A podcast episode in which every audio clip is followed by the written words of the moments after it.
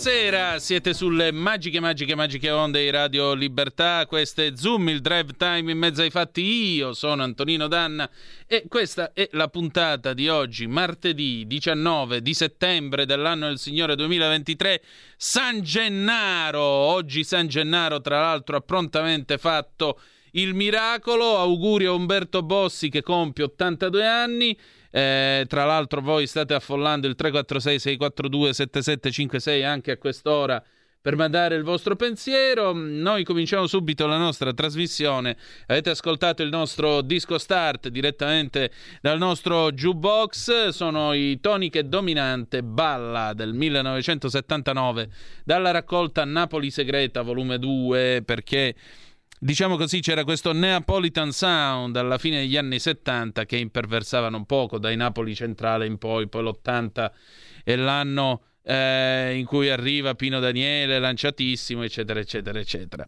Allora, noi cominciamo subito la nostra trasmissione. Vi ricordo, date il sangue, in ospedale serve sempre, salverete vite umane, chi salva una vita umana salva il mondo intero. Secondo appello andate su radiolibertà.net, cliccate su Sostienici e poi abbonati. Troverete tutte le modalità per sentire questa radio un po' più vostra, dai semplici 8 euro mensili della Hall of Fame fino ai 40 euro mensili del livello creator che vi permetteranno di essere coautori e co-conduttori di almeno una puntata del vostro show preferito con il vostro conduttore preferito. Banda alle ciance però le notizie del giorno, diamo una eh, veloce scorsa alle news, sapete che eh, da stamattina c'è una certa apprensione sulle condizioni di salute del presidente emerito della Repubblica, l'undicesimo inquilino del Quirinale, Giorgio Napolitano, che ahimè, eh, secondo quanto confermato dal Colle, le condizioni si sono aggravate, sono qui su Uh, libero, il quadro clinico di Giorgio Napolitano è critico, le indiscrezioni sono trapelate nella mattinata di oggi, martedì 19 settembre. Dunque nel pomeriggio la conferma del Quirinale. dal Colle fanno sapere che nelle ultime ore si sono ulteriormente aggravate le condizioni del Presidente della Repubblica emerito, il cui quadro clinico è precipitato da due giorni a questa parte. Il primo Presidente della Repubblica rieletto nella storia della Repubblica Italiana lo scorso 25 giugno ha compiuto 98 anni. Nel maggio 2022 l'operazione all'addome all'ospedale Spallanzani a Roma. Da mesi è ricoverato in una clinica romana. Secondo quanto si apprende, poco dopo le 14 di oggi, la moglie Clio ha fatto rientro nella loro casa che si trova al centro di Roma. Siccome non ci si fa mancare niente, è la mamma dei cretini, è sempre incinta. Già sul web ci sono gli eroi che scrivono tranquillo Giorgio, molla pure che di danni ce ne hai lasciati abbastanza, oppure L'unica soddisfazione che c'è rimasta è sedersi sulla riva del fiume e aspettare che passino uno ad uno con l'hashtag napolitano a corredare il post. Eh, questo è quello che cominciano già a scrivere alcuni fenomeni su X perché dietro la tastiera hanno tutti i cabasisi fumanti. In realtà sono dei poveri imbecilli. Eh, andiamo avanti con eh, la nostra brevissima rassegna stampa. Nel frattempo la BBC ci dice che eh, tra Canada e India le cose si stanno ulteriormente complicando perché eh, il eh, primo ministro Justin Trudeau il Bello nega di aver provato a provocare gli indiani sul tema della, della leader Sikh che è stata assassinata in Canada qualche mese fa. Sapete che stamattina il governo del Canada ha accusato eh, l'India sostanzialmente di aver, di aver eh, favorito l'assassinio di questa leader eh, separatista che è stata uccisa il 18 giugno scorso, le hanno sparato, nella Columbia britannica. Trudeau dice che eh, l'intelligence canadese sta fornendo delle... Delle prove credibili di un collegamento tra la sua morte e lo Stato indiano. L'India ha anche espulso eh, un eh, diplomatico canadese dopo che il ministro degli esteri del Canada aveva annunciato che stavano espellendo un eh, diplomatico indiano. Nel frattempo l'India ha anche fatto sentire la sua voce rispedendo al mittente queste insinuazioni di Trudeau, sono state definite assurde e motivate da questioni politiche, da regolamenti di, conte, di conti politici. Insomma, diciamo che la situazione non è propriamente eh, delle migliori in questo momento. Mari e Marco da Monza Brianza, tanti auguri di buon compleanno a Umberto Bossi, ci scrivono al 346 642 7756, c'è anche un amico albanese, Agron, che scrive auguri di buon compleanno Umberto Bossi, pubblica anche la foto del Senatur. Altre notizie, altre, altri messaggi, niente. Eh, vediamo un attimo se c'è qualche, qualche cosa. No, niente, nient'altro. Allora, noi adesso siamo arrivati alle 18.10, tra qualche minuto cominceremo il collegamento con Elena Centemero. Stasera è una puntata abbastanza piena perché abbiamo il grande ritorno di Elena Centemero, abbiamo anche fronte del blog del nostro Edoardo Montolli, ma soprattutto un lungo faccia a faccia col professor Domenico Cacopardo. Abbiamo parlato delle, dell'abolizione della pubblica amministrazione perché la pubblica amministrazione purtroppo ormai è diventato qualcosa di irredimibile, insomma. Il professor Cacopardo ha alcune modeste proposte da fare anche per farci risparmiare un bel po' di soldi avremo modo di ascoltare le sue parole.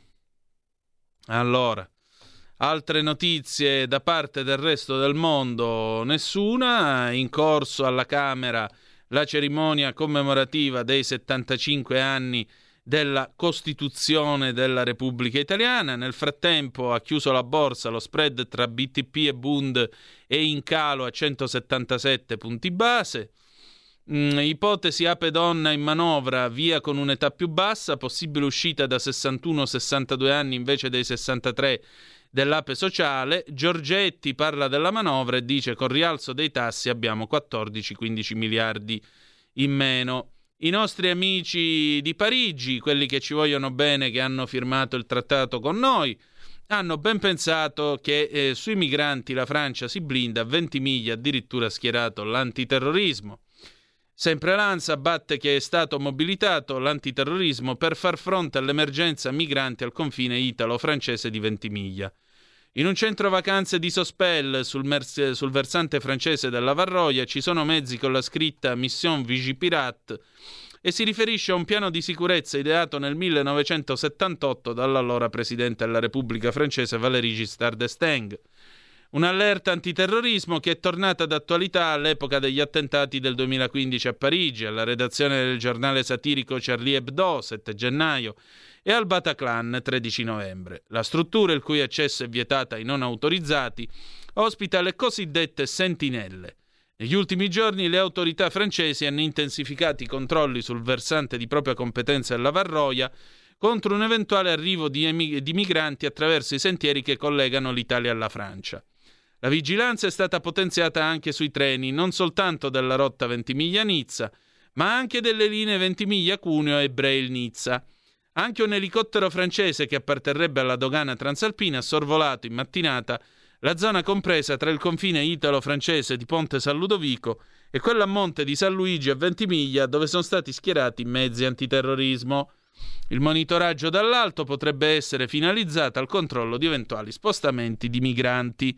E io a questo punto mi chiedo per quale motivo lor signori abbiano schierato l'antiterrorismo a Ventimiglia, niente di meno, sorvegliando addirittura la cosiddetta ferrovia delle, ferrovia delle meraviglie, quella che collega Cuneo con eh, la riviera Ligure e tra l'altro una bellissima linea dove ci sono dei panorami mozzafiato che io ho percorso più volte.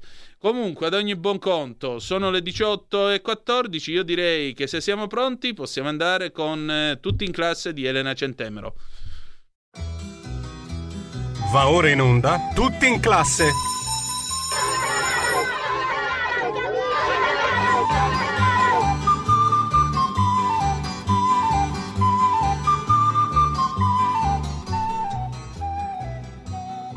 Settembre andiamo, è tempo di tornare a scuola, la campanella è suonata in tutta l'Italia, ieri c'è stato anche l'evento con il Presidente della Repubblica a Forlì, per cui direi che siamo di nuovo in piena attività, ma in realtà l'attività degli docenti non si ferma mai, figuriamoci quella dei presidi.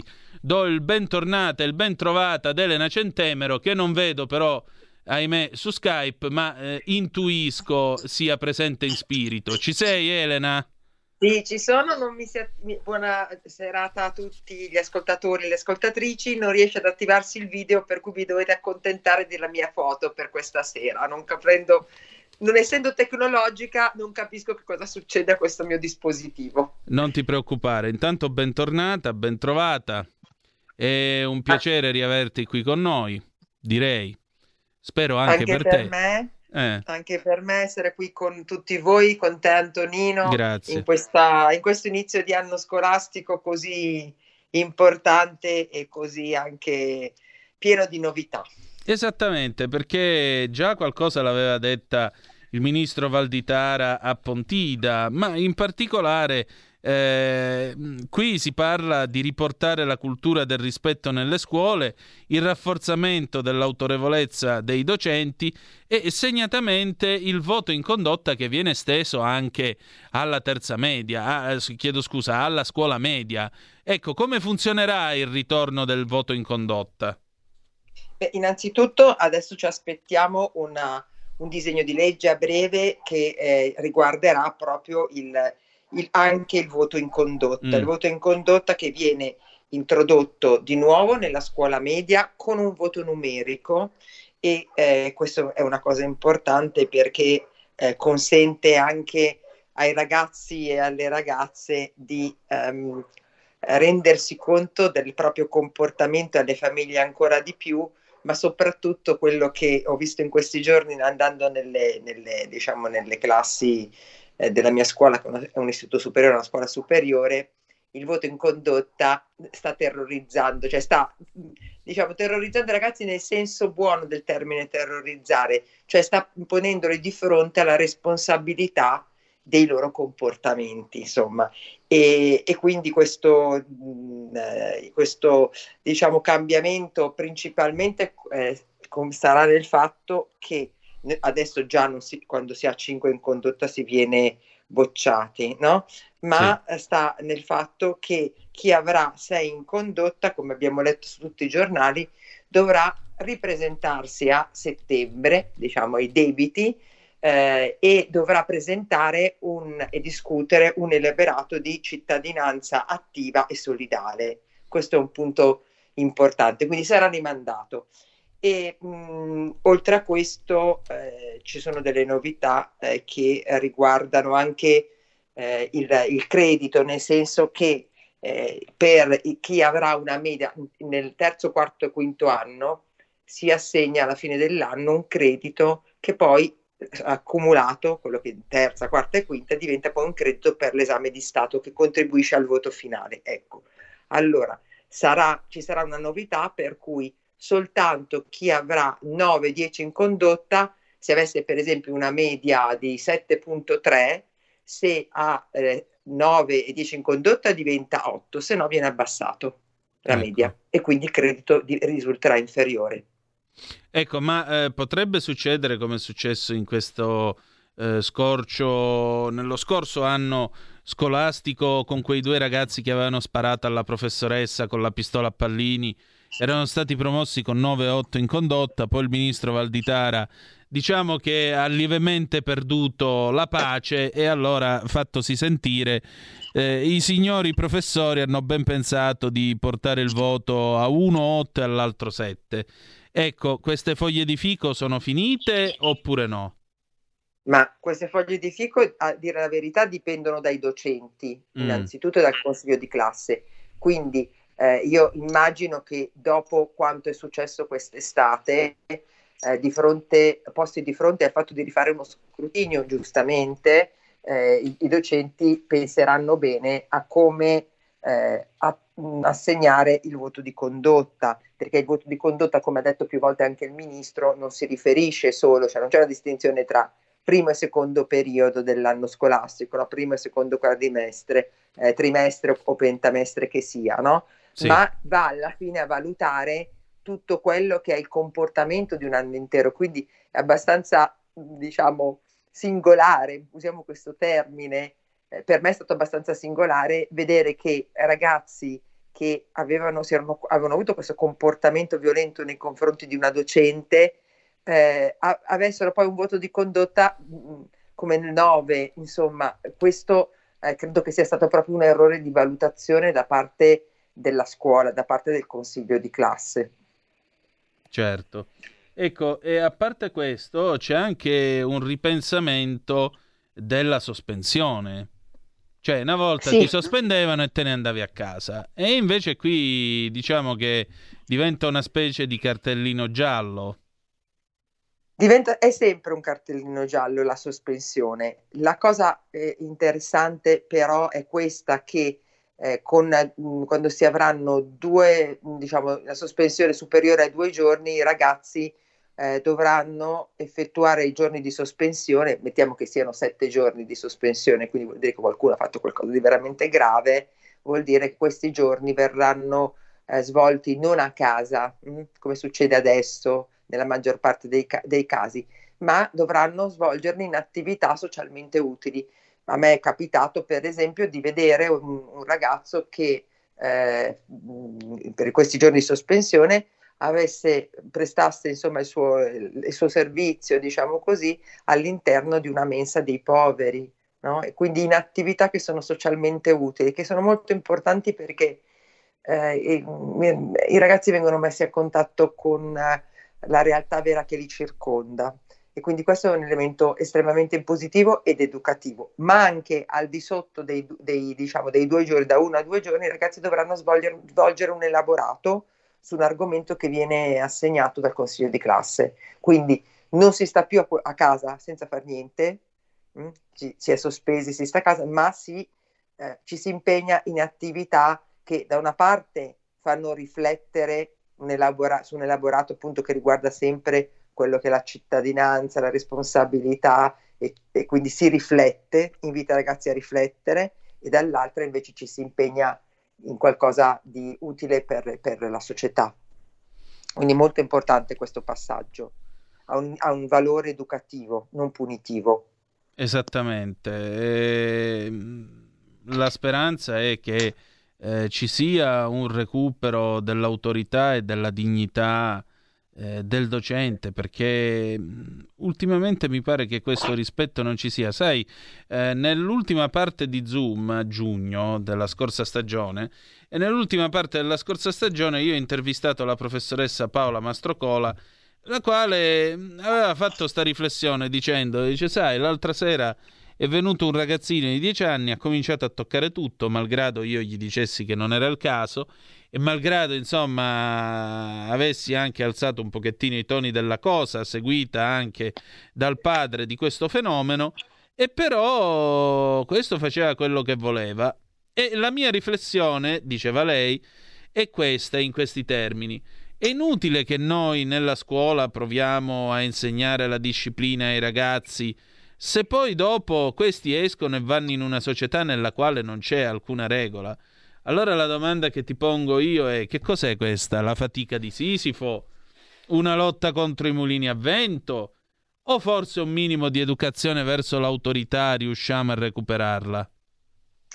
Io penso che sia educazione verso il rispetto innanzitutto, il rispetto di, ciò, di chi ti circonda, dei tuoi compagni, dell'adulto, quindi vuol dire del docente, del preside, del bidello, eh, del, del, segretario che c'è in una scuola, ma anche il rispetto di chi ha un ruolo, anche se volete, nelle istituzioni, chi è un adulto di riferimento, anche nei confronti dei genitori, nel senso che quello che spesso io vedo è quello di vedere figli con figli, lo, lo dico sempre questa cosa. Figli con figli, vedo, raramente vedo genitori con figli. E questo è un, eh, è un elemento importante perché eh, una sospensione eh, di un, tornando al tema, eh, all'argomento di cui abbiamo parlato prima, una sospensione, un'ammonizione, una nota deve far riflettere anche l'adulto di riferimento, il genitore, la famiglia. le regole eh, il rispetto delle regole. Le regole ci sono, sono nel convivere civile, nell'essere nella società, come diceva lo stesso Aristotele, però spesso eh, manca, noi vediamo che manca, cioè noi come scuola diamo delle regole, c'è un regolamento, le spieghiamo, cerchiamo di farle condividere, di farle capire, ma dall'altra parte manca la parte genitoriale, molto spesso. Mm? I, eh, sì. Ci troviamo di fronte anche a genitori che difendono i figli rispetto all'indifendibile. Quindi allora, eh, il rispetto delle regole, eh, visto appunto l'intervista che citavi tu con la professoressa Mastrocola, eh, è, è, è, l'adulto e il padre di questo ragazzo rispetto alle regole, che cosa ha fatto rispetto al, al rispetto delle regole? Niente. Non possiamo essere da soli come scuole. Non si può buttare tutto sulle scuole, ci deve essere maggiore collaborazione con le famiglie. Certo. Il tema appunto che spesso, come ti dicevo, io mi sono trovata di fronte a figli con figli o figlie con figlie. Certo, no? però sai, Una... non è per fare l'avvocato del diavolo, ma eh, quando la gente viene giustamente bocciata perché ciuccia e non sa fare o col culo del bicchiere, consentimi, io non sono uno... Eh, uno studiato come te, per cui dico non sa fare o col culo del bicchiere. E, ehm, viene bocciato e però papà e mamma vanno dall'avvocato, fanno ricorso e il TAR fa promuovere eh, la bocciata con tutti i dieci. È successo anche questo a giugno. Allora, a maggior ragione, io mi sento preso in giro, veramente.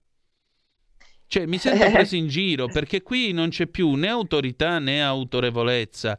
C'è solo il capriccio, lo stesso capriccio di un tale che una volta io ho visto quando ancora si pubblicavano i quadri. Mi ricordo, io andai a vedere i miei quadri al liceo, erano usciti anche quelli della maturità, arrivò sto padre, cancellò il 58 sessantesimi della figlia e accanto ci scrisse 60-60 col punto esclamativo. Ecco, io davanti a queste cose, guarda, credimi, ci perdo la pace.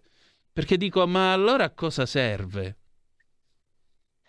E appunto torniamo a quel discorso che facevamo prima, cioè il, il, la parte genitoriale è una parte importante del rispetto delle regole, del, accettare anche quella che è una valutazione. No? Io ho visto anche ricorsi, anch'io ho, visto, ho addirittura visto ricorsi non solo di, per, di abbiamo visto quello delle, della ragazza del, o del ragazzo delle medie che con sei insufficienze era stato bocciato, ricorso al TAR e il TAR eh, dice che deve rifare l'esame. Allora, eh, capiamoci, mm, non va bene questo, così come ho visto ricorsi di ragazzi, di genitori per ragazzi che avevano preso 98 alla maturità anziché 100, esame di Stato alla maturità anziché 100. Ecco, questo sta diventando una normalità nelle scuole, sta diventando una normalità e quindi questo non permette neanche serenamente ai, ai, docenti di fare il loro lavoro o anche ai dirigenti perché siamo sempre terrorizzati che ci facciano il ricorso su qualunque cosa.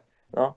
Eh. Ecco, questo è un po'... È, è il, il, mi spiace dirlo, ma siamo, questo è il segno della nostra società, della realtà in cui viviamo, che mi sembra una realtà anche molto confusa rispetto alle regole, al loro rispetto e al rispetto della valutazione, di un, in questo caso, di un gruppo di docenti che se ha dato delle insufficienze o ha dato un voto eh, rispetto che a un altro o ha bocciato un ragazzo, lo fa a ragion veduta. Non si boccia mai un, un ragazzo o una ragazza per bocciarlo, perché la bocciatura non è una cosa indifferente nella vita di un, di un ragazzo di 15 anni, di certo. 16 anni, eccetera. È, un, è, una cosa importante, è un, è un evento importante, quindi nessuno lo fa mai a cuor leggero.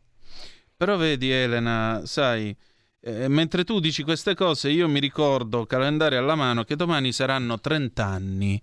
Domani io compio 30 anni da quel lunedì 20 di settembre del 93, quando si è aperto l'anno scolastico 93-94. Io mi ricordo ancora mio padre alla mia destra mentre scendevamo giù per la discesa del classico a Vibo Valencia e cominciavo la quarta ginnasio. E ti dico, io alla fine dell'anno portavo come media 7,9 perché in matematica sono sempre stata una pippa. E quel 7,9 non mi permetteva di avere l'esenzione dalla tassa che dovevamo pagare alla fine dell'anno. Ma la cazziata me la beccavo io, non se la beccavano i professori. Ti chiedo 30 secondi di pausa per la tua considerazione. Un attimo, 30 secondi di pausa. Ehi tu, non trovi più il segnale di Radio Libertà sulla tua radio DAB? Non disperarti, risintonizza. Sì, ma come? È facile, tasto menu, poi scegli il tasto corrispondente alla ricerca automatica dei canali, attendi qualche minuto e tutte le stazioni DAB della tua zona saranno disponibili. Stai ascoltando Radio Libertà. La tua voce libera, senza filtri né censura. La tua radio. E rieccoci, siete di nuovo sulle magiche, magiche, magiche onde di Radio Libertà. Elena Centemere, Antonino Danna al microfono con voi per tutti in classe. Allora, che cosa si è perso in questi 30 anni? Posto che io in questo momento mi sto sentendo davvero invecchiato, ma mm, lo chiedo a te, che si è perso? Si è perso, si è, si è troppo secondo me. Abbiamo troppo, si è, si è perso anche il senso della, della fatica, il senso della, anche del rispetto, rispetto della, del lavoro degli altri, no? Eh. Eh, io spesso mi sento, la, ieri sera ho avuto un incontro con, eh, online con eh, i genitori delle classi prime e la cosa che cioè, mi, sono, cioè, mi, sono, sentita di dire loro è attenzione che eh, non si può di, ridire, cioè interloquire su quella che è la scelta didattica di un docente. Ho detto ognuno fa il suo mestiere, no? diciamo, ognuno fa il suo mestiere, i docenti fanno i docenti, i genitori fanno i genitori con il loro mestiere, ma nulla sanno di che cos'è l'insegnamento, quindi non devono permettersi di entrare in questioni, cioè un po' eh, come ci si, par- si parla al bar, si fanno disquisizioni calcistiche, non ci si può entrare su una, una cosa così delicata come quella dell'insegnamento. Guarda, io scommetto che se gli, se gli bestemmiavi i morti non avrebbero, se gli avessi bestemmiati i morti non avrebbero reagito violentemente come avranno sicuramente reagito. O sbaglio? No, che ti hanno detto? È non è proprio così, però insomma eh, siamo una società, dico io, confusa, che mm. ha perso il senso del, della, di, di, chi siamo e di qual è il nostro ruolo. Questo, si invadono troppo i campi degli altri. Certo. Sempre. Sempre. E forse diciamo così. La, forse la troppa politica in televisione ha portato anche a questo, ma io vedo che le cose sono eh, peggiorate molto dopo il Covid, dopo mm. la, la, pandemia è veramente peggiorata la situazione. Questa è un, una riflessione che dobbiamo fare un po' tutti. Sì, più che altro sai cos'è? È la società generata dai social che sono il meglio del peggio di tutti noi. I social, soprattutto Facebook, raccolgono il meglio del peggio di tutti noi. Ormai la gente è convinta di poter dire la sua su qualsiasi cosa esatto. senza saperne niente. E esatto. malgrado tu gli dica tu non ne sai niente, diventa no, me lo devi dimostrare tu. Qui siamo all'assurdo, cioè l'ignoranza è forza, è 1984 realizzato. O no? Sì, ti do, no, ti, ti do proprio ragione, cioè questi social, ecco, accanto a quello che ho detto prima, anche tutta la questione dei social, dove vediamo che tutti hanno, possono dire su tutto anche senza sapere conoscere le cose, né studiarle, né approfondirle. Appunto, siamo tutti diventati allenatori della squadra nazionale di calcio, no?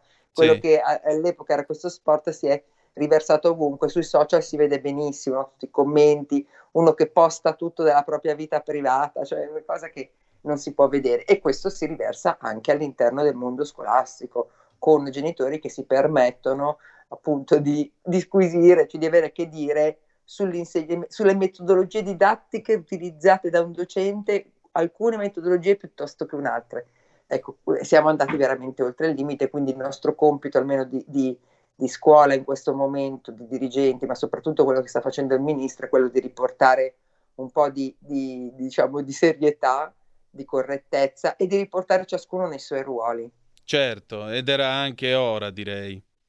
Ed era Assolutamente. Troppo, troppo eh, il 68 ha veramente inciso in modo negativo su quel, nonostante io sia nata in quell'anno, però ha inciso in modo negativo dove il sei politico, tutto era, eh, tutto era un po' permesso e quindi dobbiamo ritornare, come dice anche la nostra Costituzione, al merito. No? I capaci e meritevoli hanno il diritto di raggiungere i gradi più alti della, dell'istruzione e della formazione. Ecco, valorizzare il merito. Il merito non è una brutta parola, il merito significa che ciascuno ha un, ha un talento e quel talento lo, lo, mette a frutto al massimo di quello che può dare con il suo impegno, con la sua forza e questo, e questo è il merito, no? questa è la scuola del merito del, del, nostro ministro, che è quella di valorizzare i talenti con una formazione legata alla singola persona.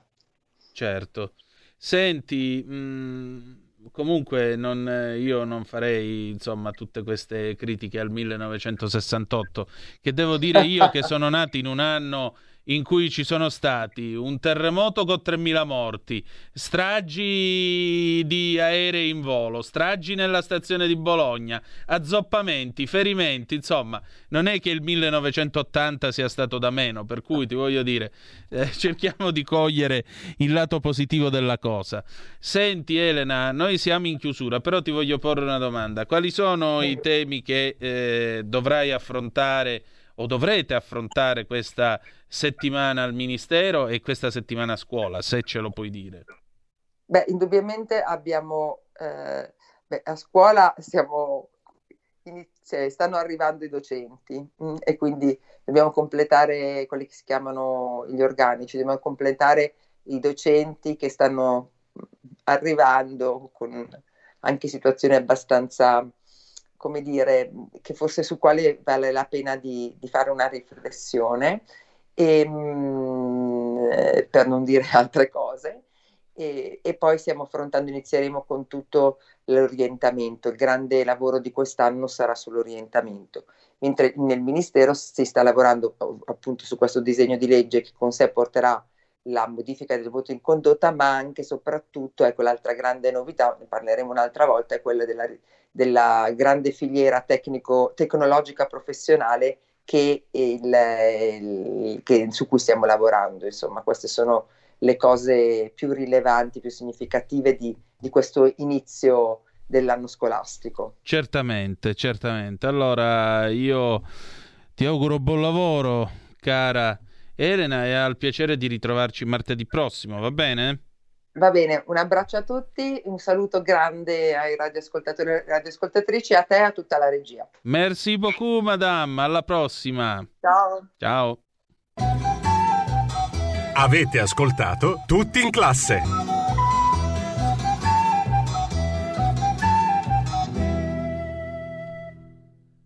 E rieccoci qua, sempre sulle magiche, magiche, magiche onde di Radio Libertà. Antonino Danna al microfono con voi.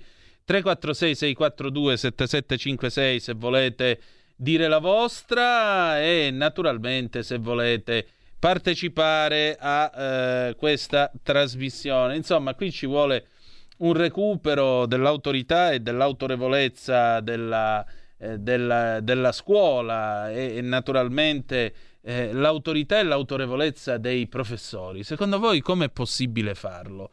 029294 7222 se volete intervenire su questo tema perché è interessante sentire anche la vostra voce, insomma, voi a scuola eh, come andavate? Non tanto, non tanto, diciamo così, il vostro rendimento, ma eh, voi avreste sparato ai professori, voi avreste avete subito l'onta eh, della sospensione. Io se fossi stato sospeso probabilmente avrei rischiato l'annientamento nucleare o se anche solo avessi eh, osato prendere a male parole l'insegnante, se avessi osato contestarla.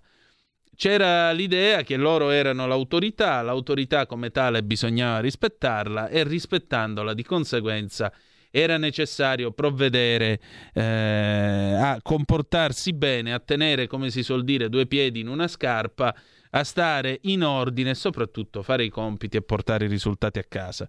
Perché sì, se arrivava il brutto voto, il problema era tuo, non era quello del docente che te l'aveva rifilato.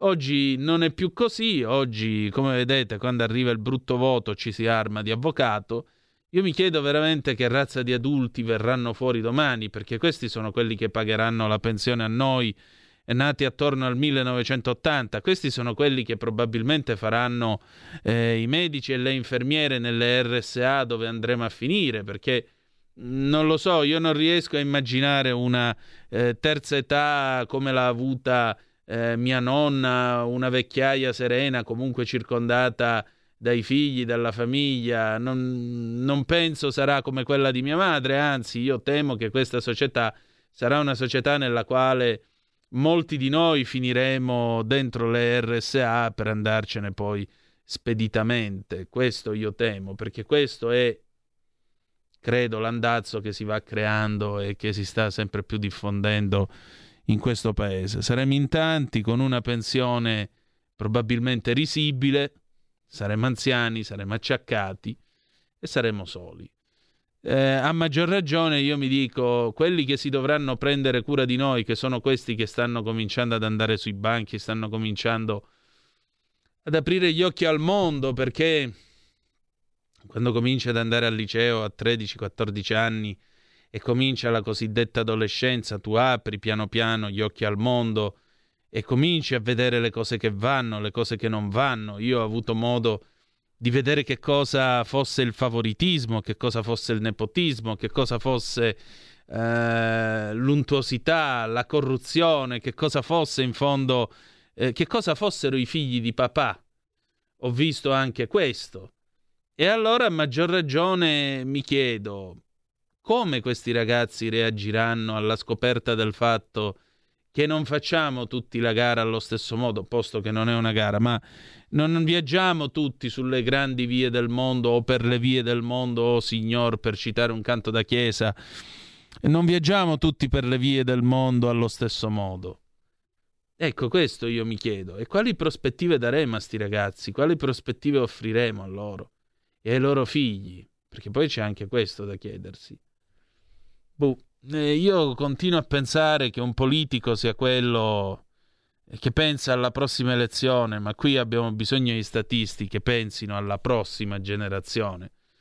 E probabilmente gli ultimi due che hanno davvero pensato alla prossima generazione sono stati uno De Gasperi E Pasolini scriveva di lui, ma De Gasperi politicamente parlando non era nessuno. Sarà però è quello che ha rimesso in piedi un paese. E l'altro, ma non ha avuto la possibilità di fare eh, qualcosa, io credo, eh, almeno sotto questo profilo, l'altro era Aldo Moro. Il resto, francamente, erano politici più o meno bravi, più o meno capaci, ma statisti, insomma, non mi pare di averne visti molti ultimamente. Va bene, allora a questo punto, signore e signori, noi passiamo al secondo faccia a faccia di questa sera. E parliamo di pubblica amministrazione, tanto per restare in tema di cose che in questo paese non funzionano. Giulio Andreotti diceva una cosa interessante. Diceva che i manicomi sono pieni di due tipi di persone. Quelli che si credono Napoleone e quelli che credono di poter riformare le ferrovie dello Stato. Fortunatamente le ferrovie dello Stato non solo sono state riformate, ma addirittura macinano utili e i loro treni girano per l'Europa e sono tra i migliori treni del continente. E invece adesso c'è da aggiornare la frase dicendo che i pazzi dentro i manicomi sono di due tipi. Chi crede di essere Napoleone e chi crede invece di essere capace di riformare la pubblica amministrazione. Il professor Domenico Cacopardo è uno degli opinionisti più seguiti e più quotati eh, di Italia Oggi, spesso interviene in questa radio, nel mio programma o in quello dell'amico e collega Pierluigi Pellegrin che ci sta ascoltando e che saluto. E allora, a maggior ragione, ecco, io ho parlato stamattina col professor Cacopardo, che è stato un magistrato amministrativo, che ha lavorato alla riforma della pubblica amministrazione, e diciamo che è stata una conversazione un po' sconfortante. Però ve la offro, state un po' a sentire che cosa ci siamo detti. Allora, stasera Zoom io ho il piacere di ritrovare il professor Domenico Cacopardo, giurista, esperto mh, di diritto amministrativo, ma in particolare grande conoscitore della pubblica amministrazione di questo paese, della macchina dello Stato e anche opinionista per il quotidiano Italia Oggi. Professore, buonasera e ben trovato. Buonasera a lei, ben trovato a lei. Grazie. Sì, sì. Senta, professore, mh, lei ha scritto un articolo nei giorni scorsi su Italia Oggi dove sostanzialmente eh, mostra di essere alquanto sconsolato in merito all'efficienza della pubblica amministrazione, che dovrebbe essere, secondo lei, risvoltata come un calzino per il bene del paese, ma nessuno ne ha la forza. E faceva, per esempio, eh, parlava per esempio di quel magistrato con 800 deliberazioni ferme. Ecco, ma come fa una magistratura, come fa una pubblica amministrazione ad accumulare questi incredibili ritardi dopo che per decenni ci hanno raccontato di snellimento, di efficientamento, di leggi per tagliare il nastro rosso, come lo chiamano gli inglesi, the red tape, che sarebbe tutta, eh, tutta la carta, tutta la burocrazia, e però noi non riusciamo ad avere una pubblica amministrazione efficiente. Dov'è il problema? Sono due cose diverse. Eh, eh, dal punto di vista sostanziale degli, degli interessi dell'utente, del cittadino no, ma dal punto di vista strutturale nel nostro paese sono due cose diverse. Eh, non esiste nel mondo una organizzazione che abbia un, una qualche efficienza che non abbia una quota di potere gerarchico. L'unica organizzazione in cui il potere gerarchico è labile e quasi inesistente nel mondo è la, l'autorità giudiziaria italiana, perché anche se eh, si tratta di un processi interiorizzati, nel senso che sono riservati alla magistratura e agli organi di autogoverno della magistratura, non esiste un reale potere gerarchico per il quale un presidente del tribunale un procuratore della Repubblica può decidere e imporre alcune decisioni o, o esercitare una reale, una sostanziale attività repressiva delle, degli errori o delle, delle mancanze dei magistrati ho fatto il caso di questo magistrato che adesso però è uscito sui giornali che è stato sospeso, ha avuto erogato una punizione, questo che preferiva poetare piuttosto che scrivere deliberazioni. E, ma fu, fu, fu clamoroso, anche se subito si è nascosto sotto la, il tappeto dei soliti ben pensanti di questo paese, il caso di un magistrato che partecipò ai, moti cioè, in, preparazione del G8 di Genova. Eh, I gruppi antagonisti e coloro che intendevano realizzare quella mezza rivolta, eh, quella mezza guerra civile di Genova, fecero le prove generali a Napoli. E eh, misero a fuoco la piazza del municipio bruciando cassonetti. Casualmente eh, tra coloro che bruciavano i cassonetti fu eh, trovato un magistrato che fu identificato dalle forze dell'ordine e disse che era lì per osservare nella sua qualità di magistrato. Dopodiché nel, nella giornata, nella serata, emerge dalla centrale della, addirittura credo da Roma che, dalla, eh, che era stato diramato online un volantino delle Brigate Rosse in cui si invocavano le solite cose, stragi, le stragi, eh, attentati, lo Stato e eh, indagando questo eh, volantino del brigadiero era partito dal, dal, dal, computer d'ufficio dello stesso magistrato, il quale, il quale interrogato disse che, che era in ufficio era, era andato in ufficio da lui, uscendo da scuola, dato il casino che c'era a Napoli di di manifestazione il suo figlio tredicenne, quindi non imputabile, e che giocando, scherzando, aveva fatto il, il volantino delle Brigate Rosse. Ora, evidente, anche perché se eh, io sono un pubblico dipendente e mio figlio viene in ufficio e si mette a lavorare, a giocare, a fare col mio computer, questo è un reato, si chiama peculato certo. d'uso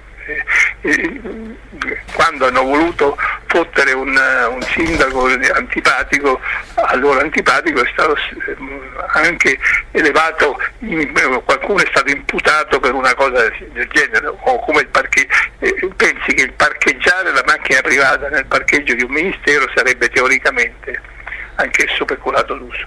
Quindi eh, eh, non, non, può esistere, non può andare avanti una cosa di questo genere, anche perché il CSM eh, è, una, è un'edizione eh, peggiorata del Parlamento, perché eh, bene o male i parlamentari, anche se con eh, il, il, fatto che non vengono scelti dagli elettori, ma vengono, sono, hanno un suffragio popolare, vengono scelti dai segretari di partito, però questo confronto popolare c'è.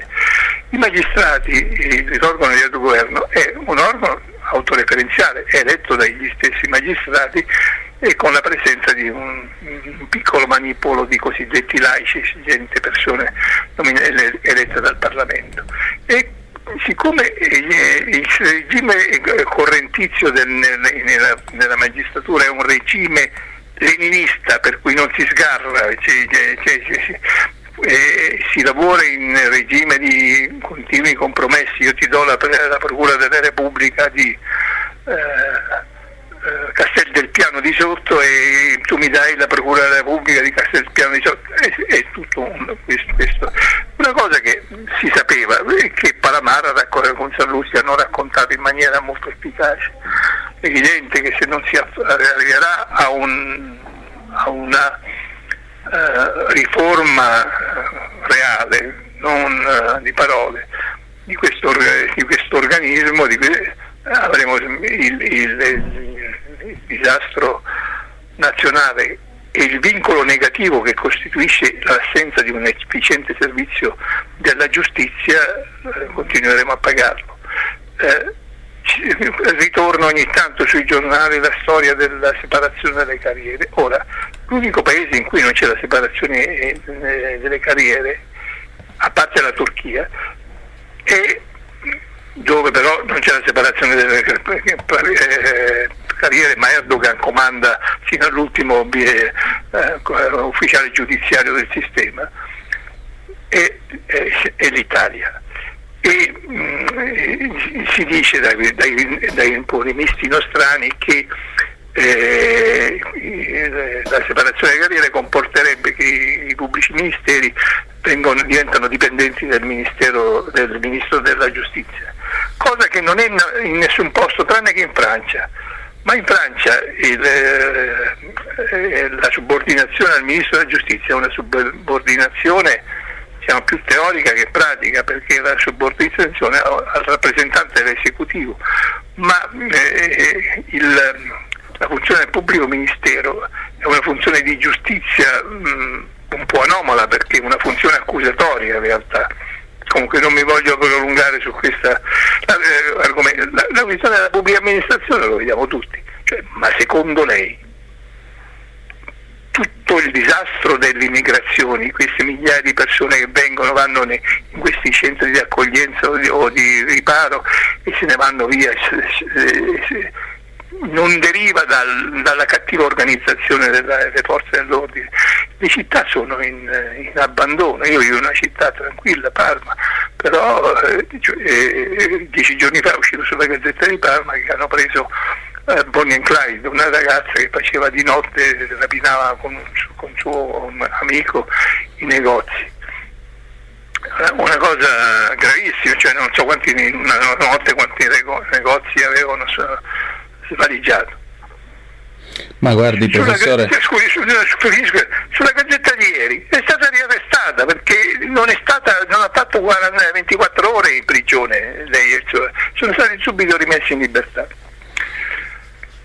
Beh, guardi, professore, mentre lei parlava io pensavo a una frase di Andreotti. Andreotti diceva, ma la potremmo a questo punto aggiornare, Andreotti diceva che i manicomi rigurgitano di gente convinta di essere Napoleone di un certo tipo e la seconda razza sono quelli che sono convinti di poter riformare le ferrovie dello Stato. Io direi che potremmo aggiornarla con i manicomi rigurgitano di gente che per una parte è convinta di essere Napoleone, per l'altra è convinta di essere in grado di riformare la pubblica amministrazione perché vede eh, lei faceva l'esempio di questa ragazza ma io le potrei dire di più. Eh, Onichini, Walter Onichini, questo macellaio che dieci anni fa aveva sparato a un ladro, che era stato condannato a quattro anni di carcere con la sentenza passata in giudicato dalla Cassazione, beh, dopo aver scontato metà della sua eh, pena viene affidato in prova, viene, gli vengono dati i domiciliari e nel frattempo si viene a sapere, questo affidamento è di gennaio scorso, si è saputo nei giorni scorsi invece, quindi otto mesi dopo, che il Presidente della Repubblica gli ha rifiutato la grazia. Ora, l'avvocato difensore di Onichini ha sottolineato due cose. La prima, per far partire la domanda di grazia che era stata depositata il giorno dell'arresto di Onichini nel lontano 2021 e farla andare da Padova a Roma ci sono voluti nove mesi più altri venti per arrivare alla decisione del Presidente della Repubblica.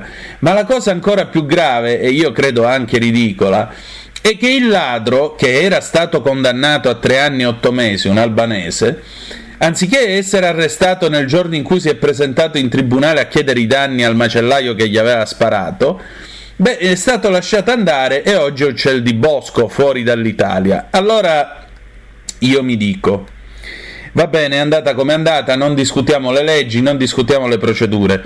Ma se qualcuno ci ha impiegato nove mesi per far fare a un pezzo di carta di dieci pagine il percorso che col treno da Padova con l'alta velocità si fa in 3 ore e 40 e se eh, i carabinieri o chi per loro, i magistrati, non lo so chi sia stato, quando si sono visti arrivare sto tizio in tribunale che aveva una condanna a tre anni e otto mesi passata in giudicato, non lo hanno arrestato.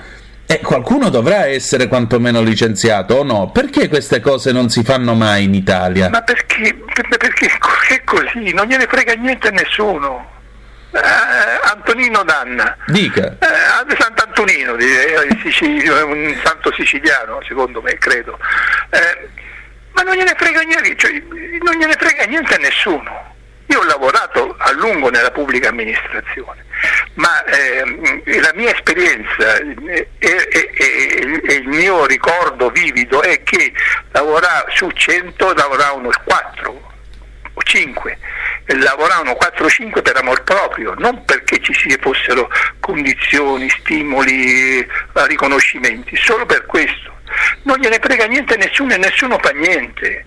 E, e, e, non sempre è così, perché per esempio in una piccola città come Parma il centro di elaborazione dei dati del comune funziona perfettamente, lei vai lì, in pochi minuti riesce a conferire con un incaricato, eh, in pochi minuti ha il suo certificato, ha la documentazione che le serve, può farlo anche per via informatica, cioè ci, ci sono però la, il, il, corpo grosso eh, è di persone che non fanno niente e, e, che, eh, la cui eh, presenza negli uffici serve solo a, a giustificare uno stipendio mensile.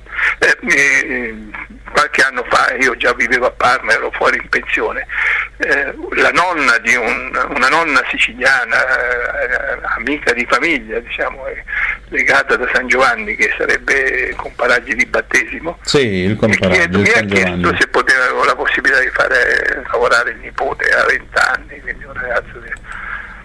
Il caso voluto proprio casualmente, che parlando con un conoscente che ha un'azienda metalmeccanica stiamo cercando un aiuto magazziniere. Se il, questo giovanotto viene, gli facciamo una, una, un colloquio, se è un bravo ragazzo lo prendiamo, lo formiamo. Quando l'ho comunicato alla, alla, alla signora, dice ma dottore io volevo, non volevo, non gli ho chiesto un lavoro, ci chiesi un posto, un posticetto reposato per mio nipote Ah. Lei è siciliano, no? Sì, sì, sì, e eh, traduco... Eh, così, siamo, eh, questo avviene nel 2018, nel 2017, prima del Covid. Eh, il paese è irredimibile e, l'unico modo per, per intervenire sull'amministrazione, io l'ho scritto e l'ho, pens- l'ho scritto anche tempo, anni fa quando facevo parte di queste, ogni tanto facevo parte di una delle commissioni, la pubblica amministrazione va abolita, vanno tenuti in piedi servizi indispensabili servizi di certificazione e di emergenza, tutto il resto va fatto ex novo, nel senso che dobbiamo fare eh, che, eh, l'esperienza dell'Expo di Milano ce lo dice, perché eh, c'è da fare l'Expo e tu fai un gruppo di lavoro di tecnici messi insieme per quell'opera non è che sono gente che lavora all'infinito nello Stato sino alla pensione, deve fare quell'opera, se, se l'opera riesce, fine, lo metteranno nel loro curriculum e loro sono nel mercato come nel mondo, accade che un bravo ingegnere che ha fatto un'opera importante trova sempre lavoro. Dice no, qui c'è anche questa combinazione del posto, poi a, a, a complicare le cose ci si è messa la riforma Bassanini, Bassanini un ex, non era un parlamentare socialista che poi passò con il PC che poi è stato ministro della funzione pubblica ed è l'autore della riforma costituzionale del 2001 in articolo mortis passato eh, i voti di maggioranza in Parlamento e, e credo che il, ehm, il, referendum sia stato deserto. E lui si è intestato una riforma della pubblica amministrazione il cui, il cui nucleo era individu- eh, individuare un certo, un certo, numero di fun- funzionari di alto livello, di incaricare di un servizio, di un settore e di dargli uno stipendio importante, cioè lo stipendio base di un dirigente generale, ma con un'indennità che poteva arrivare a 600.000 euro l'anno, quindi uno di prima fascia, diciamo, alla Draghi, poteva portare a casa 900.000 euro l'anno, che non era, non era uno stipendio mica da ridere. Tutti questi perché? Perché eh, eh, la relazione di accompagnamento dice che questo eh, rendeva gli altri funzionari dello Stato, i gran combi, un soggetti indipendenti eh, dalla politica che quindi quando è caduto il governo nel 2001 eh, quindi sì, e, questi funzionari eh, incaricati di, so, il direttore generale del tesoro, il, tu, tutti decadevano e dovevano essere rinominati. Frattini che gli succedette li, li, confermò quasi tutti, meno tre o quattro, perché tutti erano corsi da Berlusconi, già quando erano stati nominati, tenevano i rapporti con Gianni Letta dicendo che erano, stavano subendo le angherie, cioè eh, Francia-Spagna purché se magna, in, in questa, questa, grande innovazione di questi grandi combi, è stata fallimentare perché hanno ognuno è stato messo in una posizione in cui ha, ha creato un piccolo centro di potere assoluto con cui ha governato pezzi del paese. Io sono un estimatore di Draghi, Presidente del Consiglio, ma mh, ero vivo e vitale e giovane e vitale quando si, si, si, si è processata la privatizzazione, lo smantellamento delle industrie di Stato. Era una cosa necessaria perché un, serviva anche, si diceva, ad azzerare o a, a ridimensionare il debito pubblico.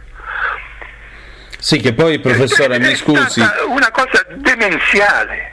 Eh, però professore mi perdoni, quando tra l'altro si fece questa privatizzazione, io ricordo eh, il manuale di, di diritto amministrativo, eh, il Cerulli Relli, che diceva una cosa del genere, dice la privatizzazione è stata fatta ma eh, il dibattito è sono aziende statali che funzionano come se fossero private? o sono aziende ormai totalmente private che però mantengono un legame con lo Stato? Perché anche qua mi pare che abbiamo fatto una privatizzazione all'italiana. Ah, allora, qui, qui, veniamo allora alla Cassa depositi e prestiti. Ma prima della Cassa depositi e prestiti bisogna l'azienda pubblica che valeva di più, l'azienda delle partecipazioni che valeva di più era senza dubbio l'azienda telefonica, che allora si chiamava SIP poi è stata svenduta. E, e, dunque e, il controllo della, di questo colosso europeo perché aveva poi interessi in, eh, eh, era proprietaria dell'azienda con Brasile, in Serbia, era, una, eh, proprietaria di un'azienda in Inghilterra, era uno dei grandi player europei, forse mondiali, eh, eh, lo, lo, prese, lo ottenne con un investimento di 350 miliardi di lire il signor Umberto Agnelli che mise alla testa di, della, della Telecom tale Rossignolo, un, un, anziano, un vecchio funzio dirigente della, della, della Fiat, ormai in pensione, che in pochi mesi eh, dovettero, dovettero mandarlo via perché eh, faceva cose, non, non andava. 350 miliardi. Ora, eh, Nanna, questo è, questo è, il paese. Quando eh, il, eh, non mi, adesso non ricordo qual era il primo, il presidente, forse era, eh, forse era lo stesso eh, Andreotti, nomina Suni Agnelli ministro degli esteri. Suni Agnelli, la sorella di Gianni Sì, sì, era credo Andreotti. Sì. Una delle prime missioni come ministro degli esteri che ha fatto è stata a Cuba, dove ha incontrato anche Fidel Castro. Lo sa che cosa ha chiesto la, la Susanna Agnelli a Castro? L'apertura dell'aeroporto della Havana alla compagnia privata del figlio Lapo, che aveva una compagnia di, di voli charter, eccetera. Estrinsecazione di un potere cioè, eh, eh, pubblico ma che è una, è una, normalità da questo punto di vista. Eh, la cosa è, è particolarmente scandalosa eh, a posteriori, proprio perché questa è una genia di persone che sono state santificate di fronte all'opinione pubblica e, e quando invece hanno le loro responsabilità. Vediamo un po' come è finita. Detto questo, se non, non cambiamo eh, eh, passo rispetto alla pubblica amministrazione questo governo è un governo che ha una maggioranza, anche se profondamente diviso eh, al suo interno, perché un, sia nella prospettiva europea che nella prospettiva più lunga non può non esserci una, una sorda eh, ostilità tra Matteo Salvini e e la Meloni. Eh, Salvini l'altro ieri è stato a Pontida con Marie Le Pen, giusto? Sì.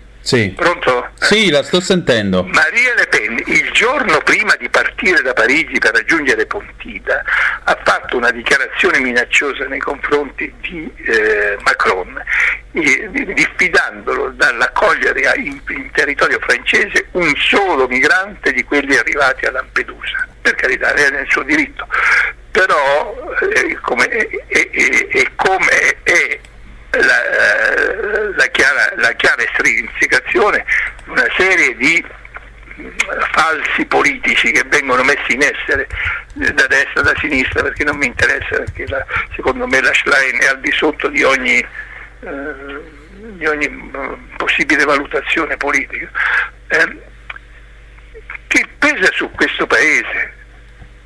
Così come pesa su questo Paese il fatto che eh, questo governo che ha una maggioranza teoricamente coesa si trova in difficoltà per carenza di, di progetto, perché su, sulla, sulle migrazioni diciamo, eh, c'è una politica definita o, o eh, stiamo andando in, all'inseguimento dei fatti, perché questa norma sul, uh, tratten- sul trattenimento è contraria all'articolo 13 della Costituzione e Mantovano, che è una persona di qualità e lo, lo sa benissimo, come lo sa anche Nordio, ma sono uh, operazioni che si fanno perché eh, così eh, l'opinione pubblica viene rassicurata, ma non, non durerà molto perché il primo magistrato e non dico di sinistra o di destra, il primo magistrato che si trova a, esaminare il problema, un ricorso, dichiarerà illegittimo, illegittimo, il trattenimento, dopodiché tutti a casa, perché faremo questi centri,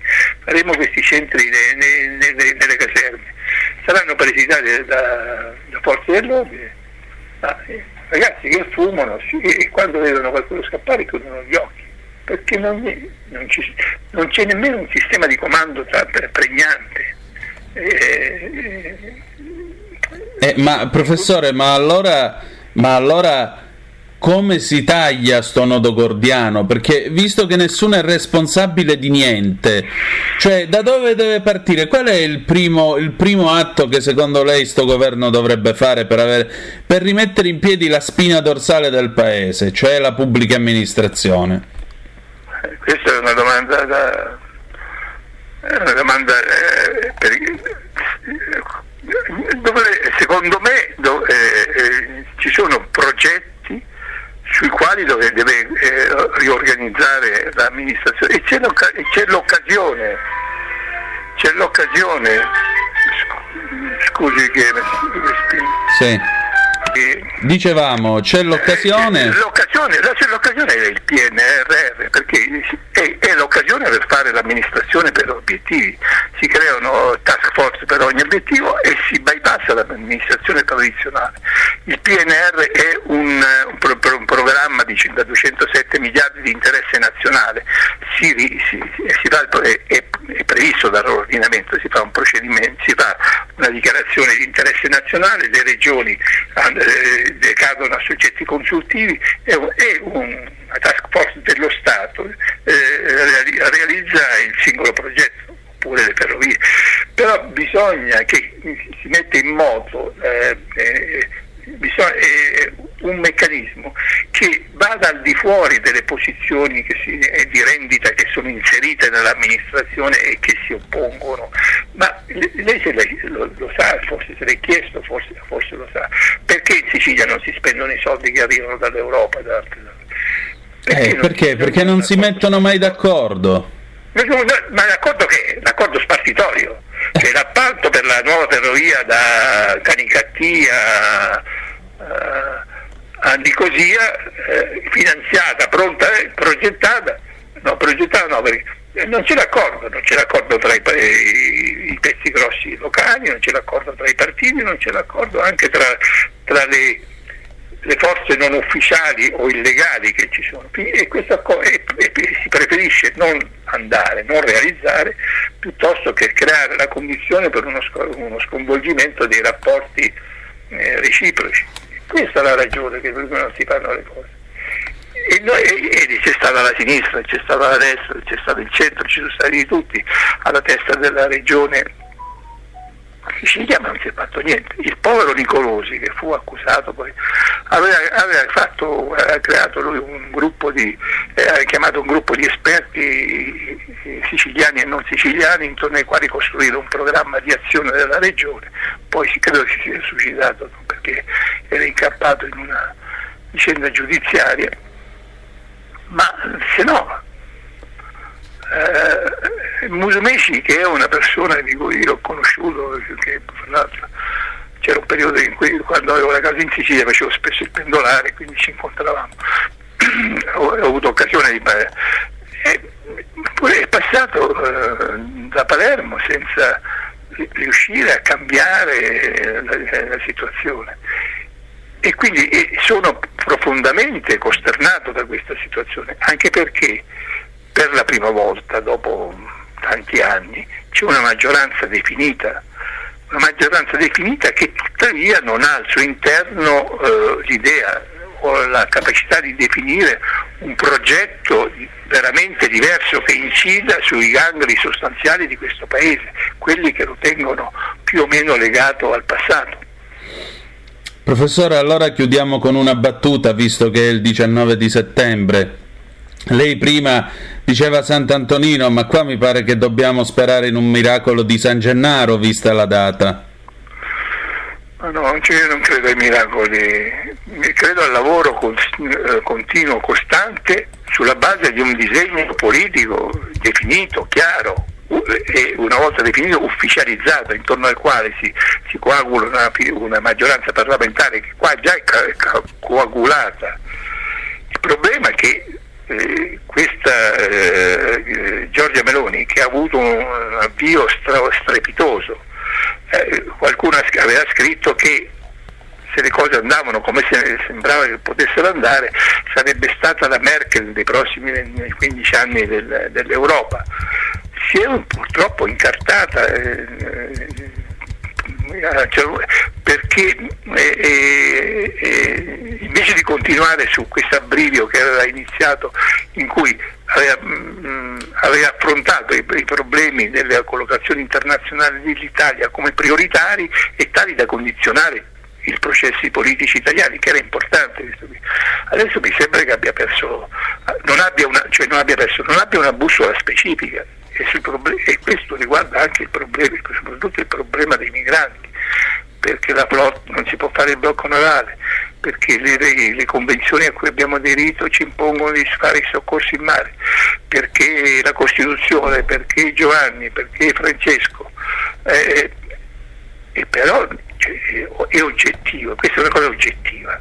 Io sono, eh, vengo da esperienza socialista, quindi sono, sono, collocato su uno spartiacque naturalmente, ma c'è un fatto oggettivo, che nessuno ha il diritto di entrare nel nostro paese se non è gradito o ammesso, cioè, questo è un principio, cioè a casa sua, eh, se uno forza la porta, uno, due, tre, entra in, in, in casa, lei che fa, chiama i carabinieri della forza pubblica oppure li butta fuori a bastonate. Esatto. Eh, eh perché, eh, Que- giustamente Minniti, che è stato l'unico qui che ha capito qualcosa quando era ministro dell'interno e per questo è stato fatto fuori, eh, eh, aveva definito il problema un problema di, ehm, di, ordine, di ordine costituzionale, perché questo questa, questo che sta succedendo è un, un, un, una, eh, eh, può determinare una situazione di ingovernabilità del Paese e poi ha fatto quello che doveva fare, perché oh, eh, scusi se continuo, ma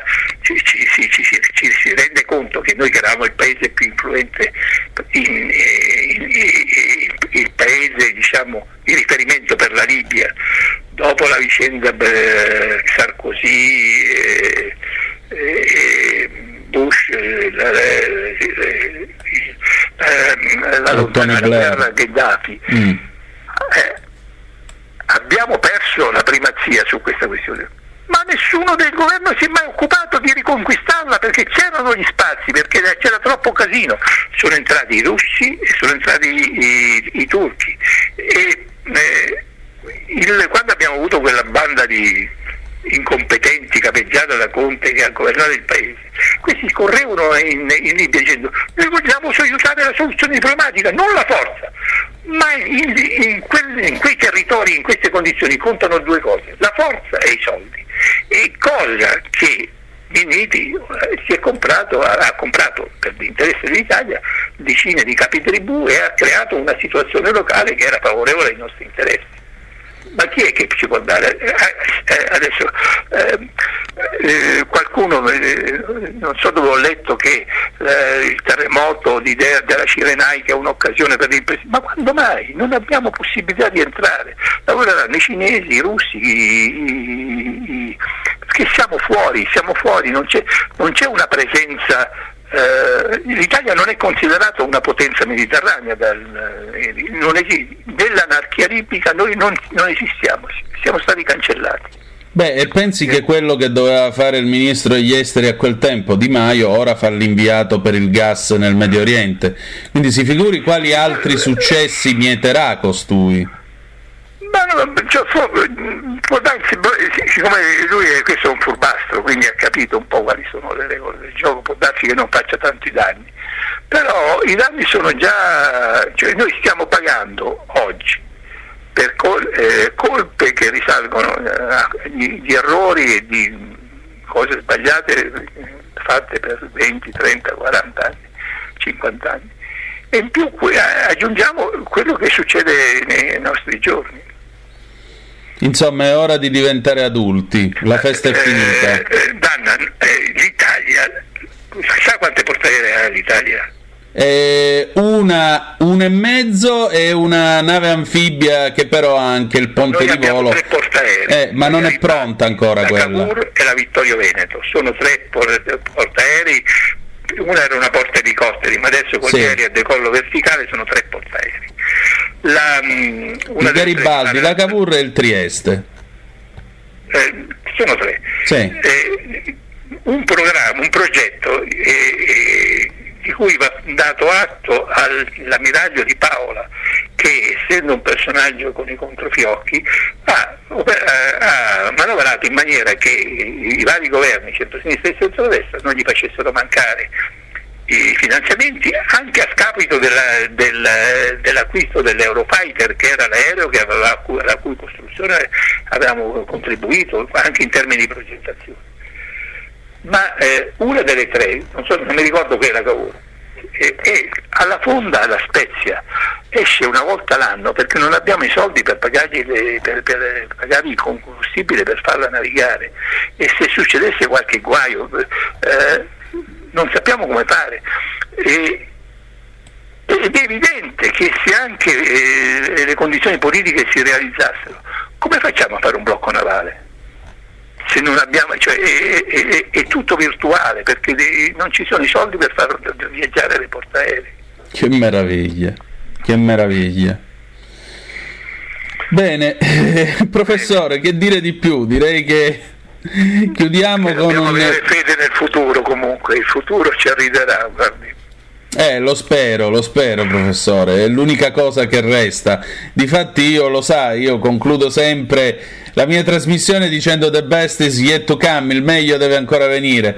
Però se penso che su tre portaerei ne abbiamo soltanto mezza disponibile perché manca la nafta per farla andare in giro, per farle andare in giro, beh, questo lascia abbastanza preoccupati. Ed era una scelta giusta perché siccome facciamo queste missioni internazionali, siamo stati, noi abbiamo, siamo stati a Timor-Est. Sì. Timor-Est è 7.000-8.000 km di distanza dall'Italia, abbiamo governato per un breve periodo, quella, abbiamo avuto la responsabilità di Timor-Est. È evidente che la copertura aerea ci voleva comunque. Grazie. Tirata, tirata troppo in lungo. No, non l'abbiamo tirata in lungo, l'abbiamo raccontata per bene. Professore, grazie. Grazie a lei, buona, buon lavoro sempre, arrivederci. Ehi tu, non trovi più il segnale di Radio Libertà sulla tua radio DAB? Non disperarti, risintonizza. Sì, ma come? È facile, tasto menu, poi scegli il tasto corrispondente alla ricerca automatica dei canali, attendi qualche minuto e tutte le stazioni DAB della tua zona saranno disponibili. Stai ascoltando Radio Libertà, la tua voce libera senza filtri né censure, la tua radio.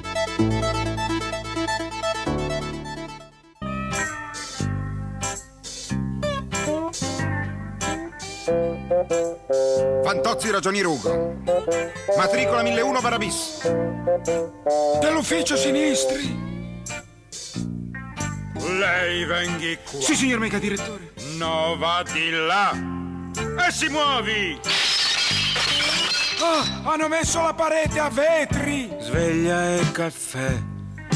Barba e bidet. Presto che perdo il tram. Se il cartellino non timbrerò. Fantozzi! No! Crocefissi in sala mensa, no, mi vergogno! Ma che umiliazione pubblica! E poi mi si intrecciano i diti!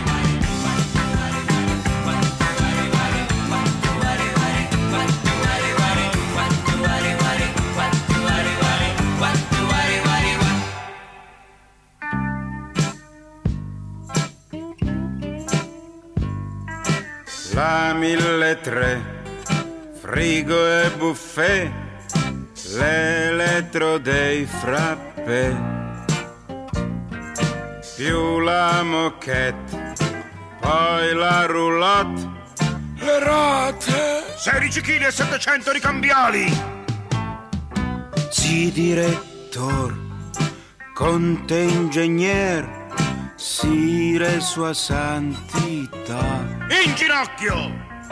Faccia di me quello che vuol. Aia! Sottoscrizione regalo al mega presidente galattico. Ma che gli facciamo quest'anno? Una bella poltrona in pelle umana. Bella! Bella idea! Ma non sempre la mia! Ma perché sempre la mia?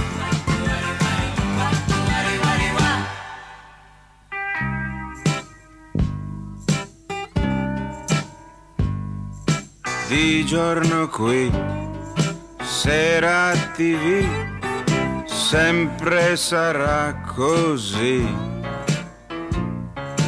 Indennità, anzianità. Che noia! Oggi cos'è lunedì o venerdì? Giorno verrà che lo farà. Fantozzi volerà. Ragioniere! Monti e città, l'immensità. Svegliarsi! Una craniata pazzesca. Ma perché Fantozzi fa solo tragiche rime? Bozzi, cozzi, singhiozzi. No, direttore, non mi strozzi. Basta se no io. Fantozzi fa anche rima con abbozzi. È, è giusto, come strozza bene lei.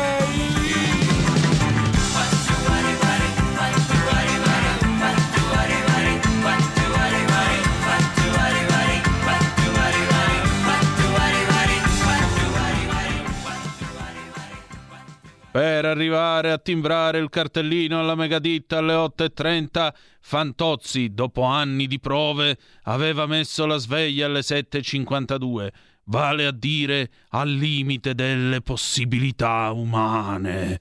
Ho appena finito di leggere tra l'altro questa bellissima raccolta con i tre libri originali di Fantozzi da cui sono stati tratti i primi tre film. Devo dire la verità, i primi due sono molto belli, il terzo è un po' troppo, po troppo duro, non, non mi è piaciuto molto. Comunque si conferma il fatto che Paolo Villaggio, prima di essere un grande attore, sia stato un grandissimo scrittore. Siete sempre sulle magiche, magiche, magiche onde di Radio Libertà. Questo è sempre Zoom, il drive time in mezzo ai fatti. Antonino Danna al microfono con voi. Avete ascoltato il colloquio col professor Cacopardo sulle riforme della pubblica amministrazione. Stefano mi scrive al 346 642 7756 eh, dei trasporti. Peccato Antonino che un servizio come il trasporto non dovrebbe macinare utili, dovrebbe andare via pari ed essere un servizio degno e da pendolare ti assicuro che non lo è assolutamente. Buona serata. Guarda, sono un pendolare anch'io e ho iniziato a pendolare nel lontano 2002 quando sono uscito dal collegio, quindi l'ultimo anno d'università. Da allora ho sempre preso i treni. Ti posso dire una cosa, Eh, è vero, qua in Lombardia c'è da fare ancora, è anche vero che stanno arrivando tanti treni nuovi e dentro il 2025 ce ne saranno qualcosa come 220 nuovi in più. Eh, io ricordo nel lontano 2002 quando i treni erano quella specie di carrozze a doppio piano delle ferrovie dello Stato entrate in servizio a partire dal 79, carrozze peraltro che nascevano a imitazione di un modello sviluppato per i servizi circondariali dalle ferrovie francesi. Poi c'erano quelle orrende vetture a piano ribassato con le portiere che si aprivano al libro, una volta a 140 all'ora, mentre andava da, da Rho Magenta, io ero nel vestibolo di una di queste maledette carrozze e sono contento che stiano andando tutte sotto il cannello così ne faranno la mette da barba e ti dico a 140 all'ora io stavo nel vestibolo, ho sempre avuto l'abitudine di tenermi agli appositi sostegni, beh, ho scoperto che sapevo ballare la, la, la, pole dance oltre che la lap dance, perché a 140 all'ora si, aperto, si sono aperti gli sportelli. E ti assicuro che a 140 all'ora nel vestibolo di quello schifo di vettura il vento soffia forte. Mi sono stretto con tutte le forze al palo che c'era infisso lì nel centro del vestibolo, meno male, so, come vedi sono ancora qua a raccontartelo. Eh, poi parliamo di locomotive degli anni 60, i mitici 646 con reostato, che si fotteva il reostato perché non erano comunque macchine concepite per le fermate continue dei servizi del passante. Poi piano piano sono arrivati i TAF. I TAF avevano e hanno ancora il difetto che portano un sacco di gente, però hanno solo un carrello motore in testa e uno in coda, quindi camminano slittando, a prescindere. Quelli slittano pure in parcheggio. Mi ricordo i primi quando pioveva, soprattutto, era il festival dello slittamento, non parliamo poi nelle salite. Poi piano piano i TAF in qualche modo sono stati modificati, sono arrivati i TSR, ora sono arrivati i Colleoni, sono arrivati i nuovi treni, i Caravaggio, insomma se io penso a com'era vent'anni fa, ti assicuro che Stefano, dai, è vero, sì, c'è molto da fare. Tra l'altro, il passante dovrebbe essere valorizzato di più perché il passante a Milano è una vera e propria linea della metropolitana che comunque ti porta quasi in centro e ti scarica sulle metro. Però devo dire la verità, rispetto a vent'anni fa, da così a così, dalla notte al giorno, veramente. Io vengo qui col treno, non è che vengo con la macchina, eh, vengo qua col treno, devo dire la verità, più o meno si viaggia abbastanza bene. L'unico problema è che quando io finisco la trasmissione qui alle 20, se perdo l'ultimo treno della sera, perché da orario è l'ultimo treno della sera che va da Cadorna a Novara, poi dopo devo fare il giro dell'Oca perché ehm, c'è un altro treno alle 21.29, arriva a Bustarsizio scendo, eh, ho praticamente il tempo di farmi una birra con Pier Vittorio Scimia, dopodiché alle 11 c'è un autobus, sentite voi, che dopo aver bordeggiato in mezzo alle rotatorie che ti viene a vomitare, a me capitò un venerdì sera, non lo auguro a nessuno, finalmente alle 11 e mezza mi lascia davanti a casa. Ecco, questo è effettivamente un pochettino da rivedere. Andiamo in pausa, torniamo fra pochissimo. Stai ascoltando Radio Libertà. La tua voce libera, senza filtri né censura. La tua radio.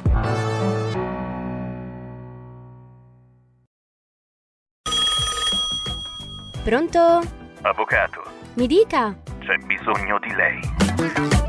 Sono l'avvocato Celeste Collovati. Con me parlerete di pensioni e di diritto del lavoro e tutte le problematiche inerenti al lavoro. Ciao a tutti, sono Massimo Leonardi, avvocato e dottore commercialista. Con me parleremo di diritto tributario, diritto societario e danni da mala sanità. Sono l'avvocato Giorgia Colombo. Con me parlerete di immobili, condominio e diritto dell'arte. Vi aspettiamo! Vi aspettiamo! Vi aspettiamo! L'avvocato risponde ogni giovedì dalle 17 alle 18.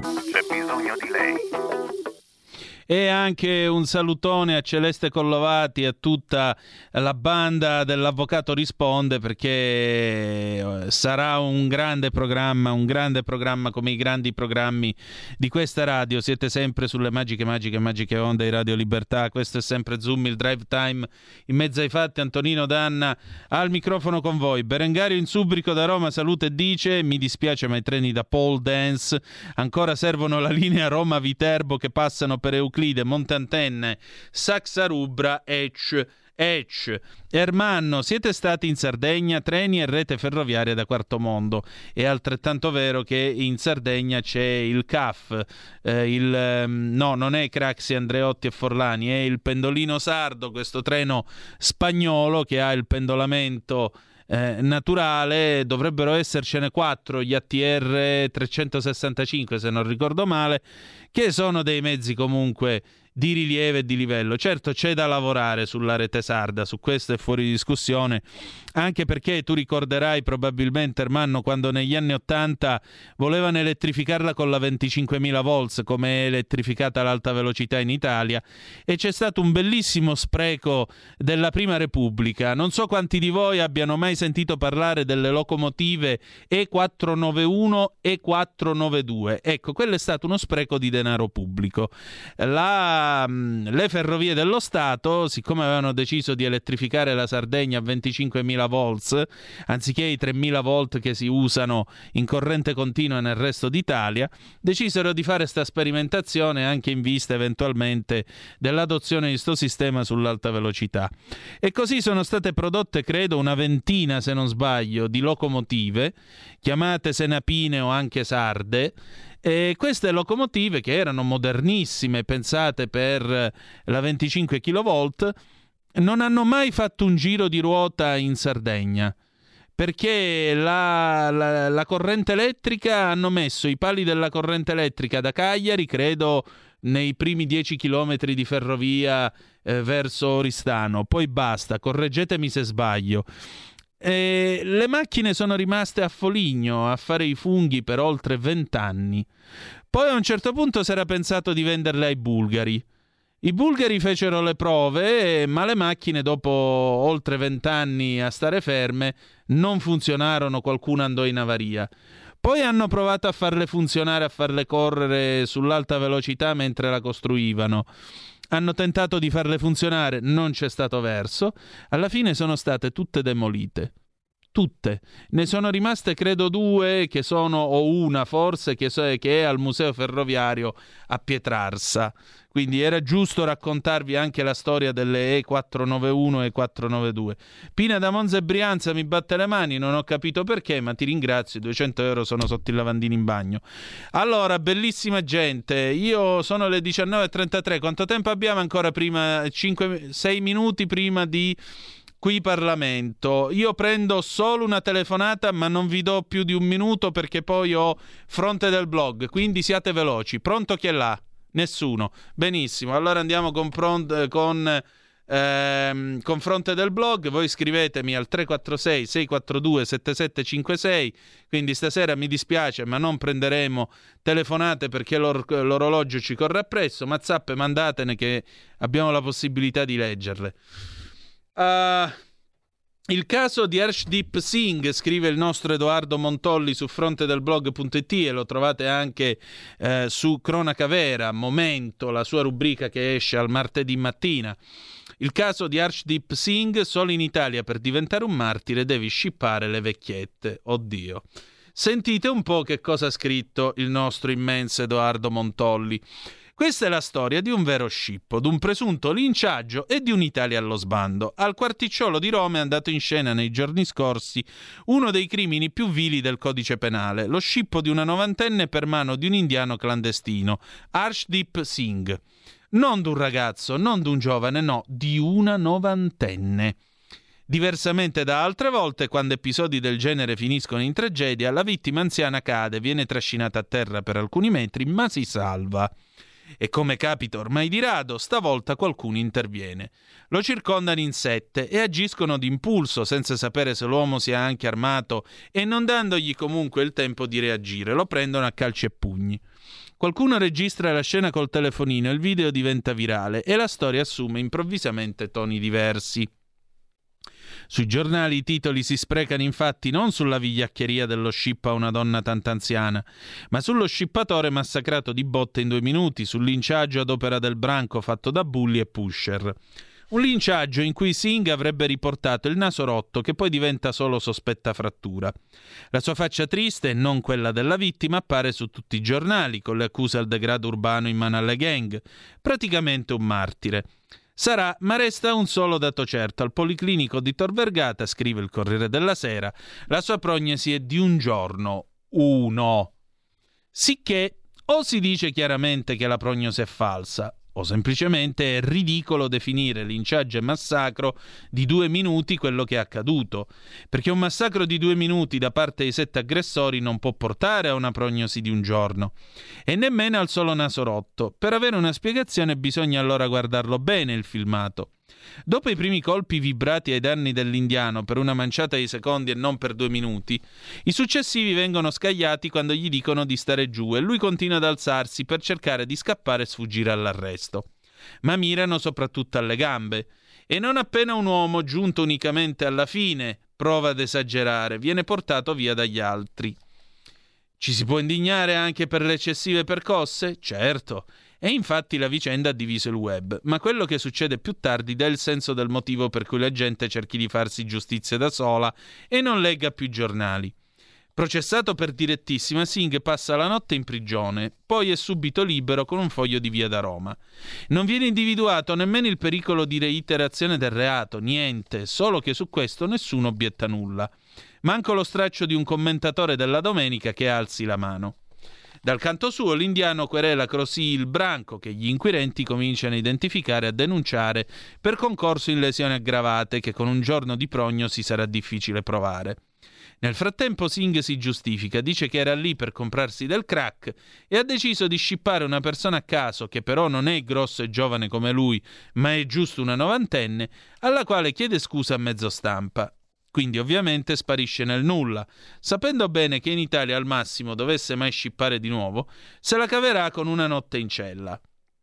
Per via dei processi che si instaureranno fra molto tempo, non può essere espulso e non lo sarà fino alla fine del procedimento. Verosimilmente incasserà pure diverso denaro come risarcimento dal branco. E la novantenne probabilmente è consapevole del fatto che l'unica sorta di giustizia per lei è quella fai da te ottenuta da bulli e pusher perché dalle istituzioni non avrà un bel nulla. Non solo chi l'ha trascinata a terra non è andato in carcere, ma la donna di risarcimenti non potrà averne da un nulla tenente senza fissa dimora.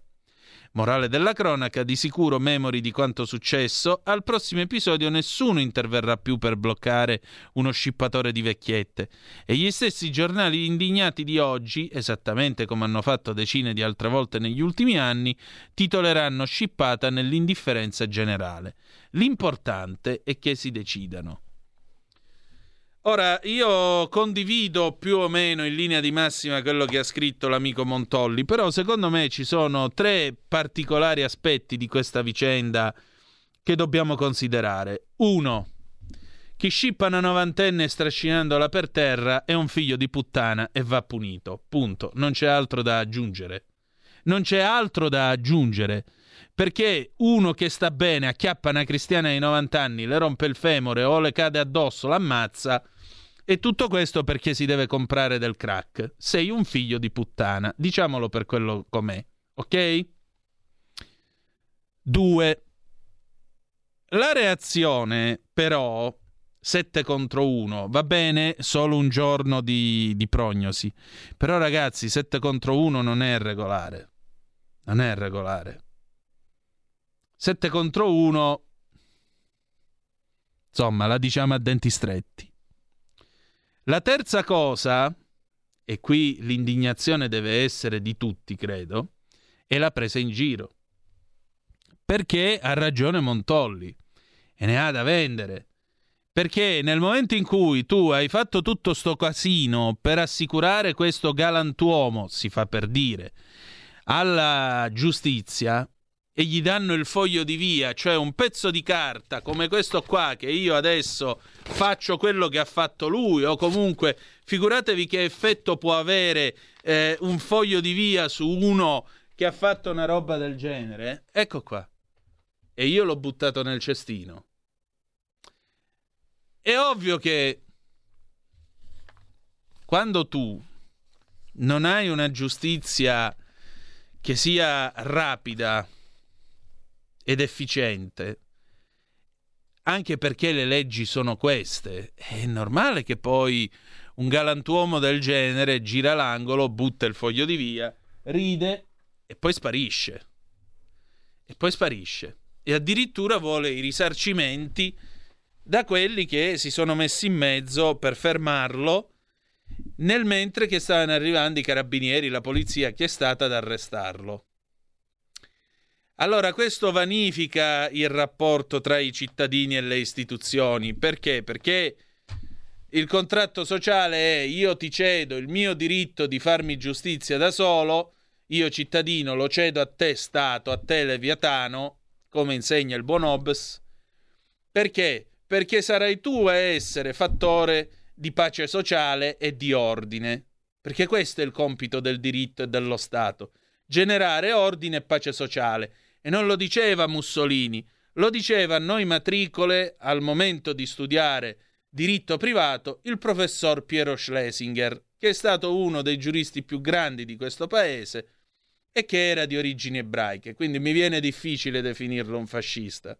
Era anzi un gran signore.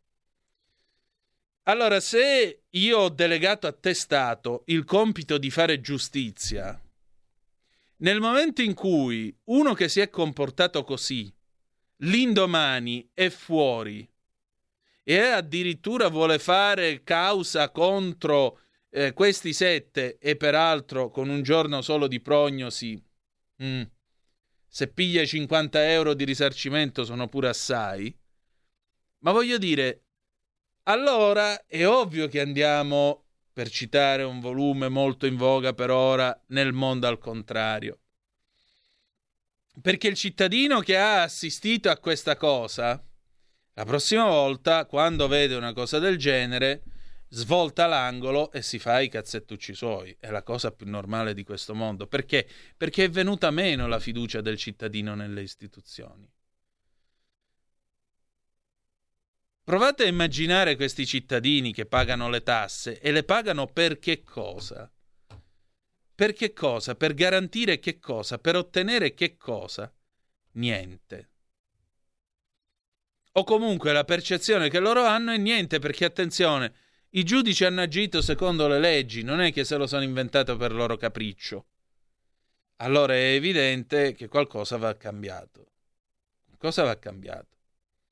Poi per carità, l'altro giorno Max del Papa faceva un'osservazione su certi giudici, tipo quello che ha, eh, che ha perdonato quel galantuomo che a Brescia pestava sua moglie dicendo vabbè ma questo è l'ambiente culturale, la sua cultura lo dobbiamo capire.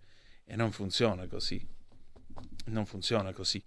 Berengario in Subrico al 346 642 7756. Berengario in Subrico da Roma saluta e dice il quarticciolo è in mano ai Casamonica, se cerchi di delinquere gli anticorpi li mettono loro. I Casamonica non vogliono i riflettori, basta un episodio per far capire agli altri sbandati di stare alle regole. E vedi, questa è anche la base, eh, fatte le debite proporzioni e in tutt'altro argomento, di quelli che ogni tanto io sento ancora parlare di quando la mafia era buona, perché la mafia in Sicilia garantiva l'ordine e questa è la mafia che crea consenso.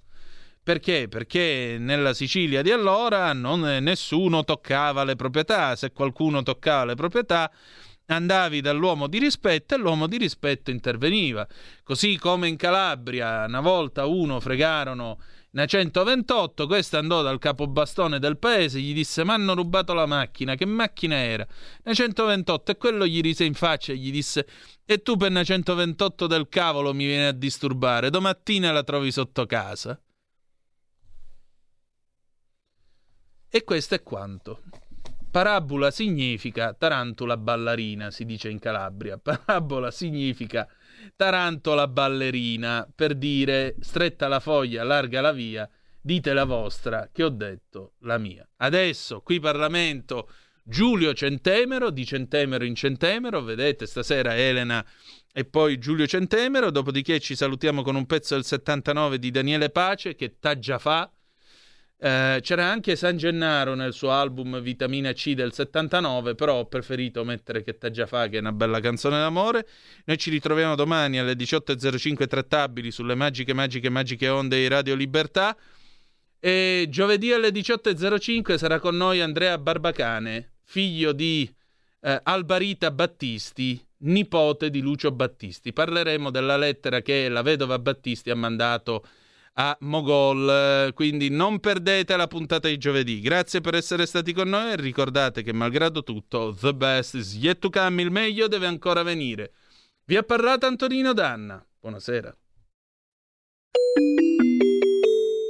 Qui Parlamento. Eh, oggi eh, abbiamo deciso di, eh, di, convocare questa conferenza stampa per fare un po' il punto su come sia andata la prima finestra del sandbox per fintech e insurtech che si è chiusa qualche mese fa eh, alla luce anche de- della riapertura di una finestra che sarà la seconda finestra con qualche aggiustamento normativo perché eh, nel DL Fintech che è stato approvato eh, quest'anno c'è stato un piccolo aggiustamento richiesto dalla, dalla, industry in modo da rendere più fluido l'utilizzo del, del sandbox. Il sandbox che è stato eh, creato dalla norma primaria del 2018, il decreto crescita, e poi dalla norma secondaria, quindi un, eh, un regolamento interministeriale che è arrivato nel 2019. Quindi c'è stata anche, dire, rapidità di esecuzione.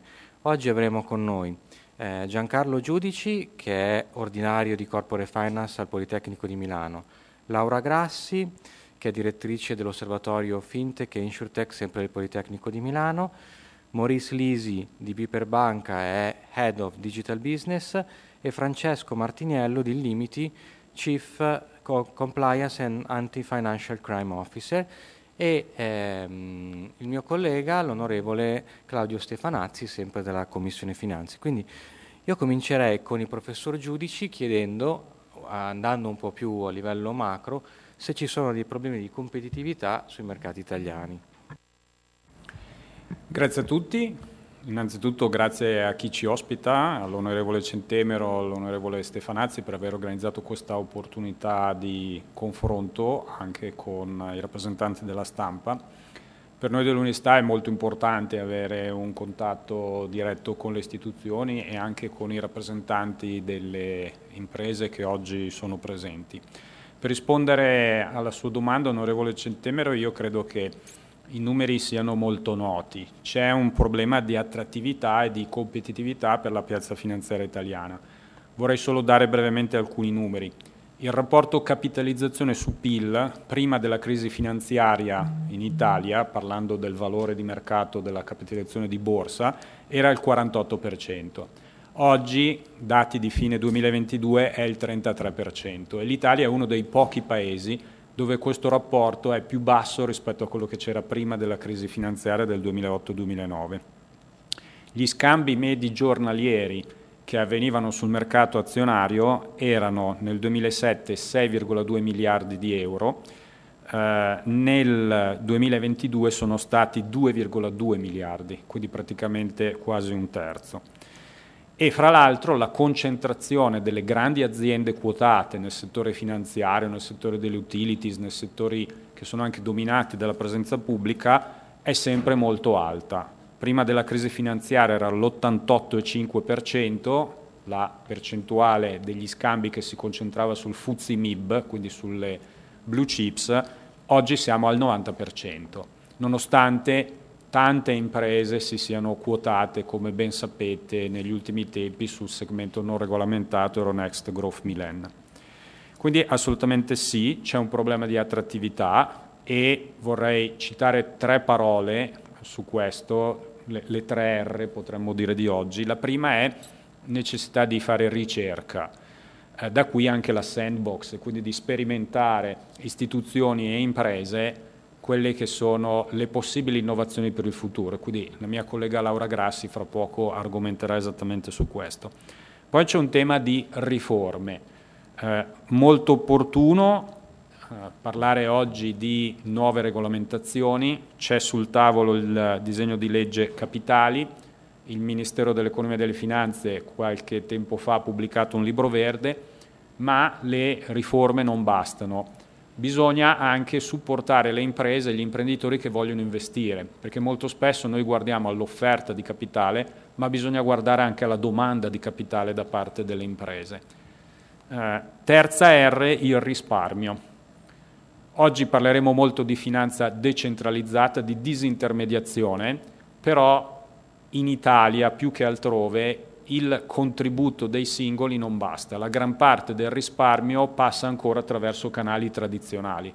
E quindi se vogliamo anche supportare l'economia reale del paese, le piccole e medie imprese, ci vogliono degli operatori specializzati, quindi ci vogliono fondi di investimento, ci vogliono prodotti specifici che puntano sulle piccole e medie imprese il mercato del private capital, private equity e anche private debt è cresciuto molto negli ultimi tempi, ma siamo ancora di un ordine di grandezza inferiore rispetto a quella che è la realtà, per non scomodare il Regno Unito, magari anche della Francia, che è un competitor che abbiamo molto vicino.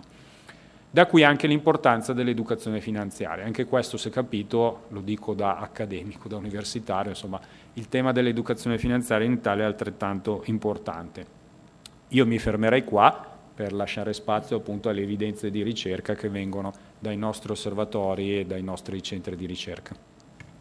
Va bene, grazie professor Giudici.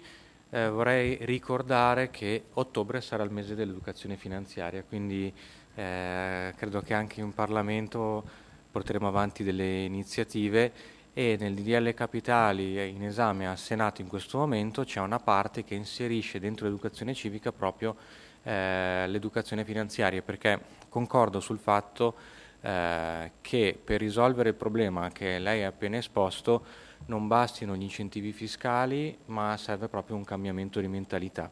Quindi adesso eh, passerei la parola alla professoressa Grassi che ci espone un po' i numeri, il funzionamento del sandbox, un po' più nel merito e la professoressa Grassi è un'eccellenza del settore in Italia quindi sarà sicuramente di interesse quello che ci dirà. Ringrazio onorevole, troppo gentile. Allora io magari parto da uh, che cos'è il sandbox, no? così poi entriamo nella discussione tutti insieme.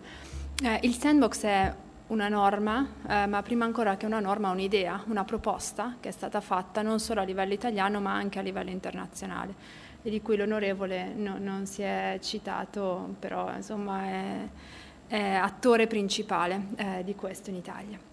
Allora, che cos'è il sandbox? Sandbox deriva dalla parola inglese, il, quella che noi chiameremmo sabbiera, quindi quel recinto eh, con la sabbia dove si fanno giocare i bambini per sperimentare, no? è abbastanza sicuro, i bambini possono divertirsi. Ecco, questa è l'idea di sandbox. I bambini sono nel nostro caso almeno all'inizio dell'idea le start-up eh, e la sabbia ovviamente è l'innovazione.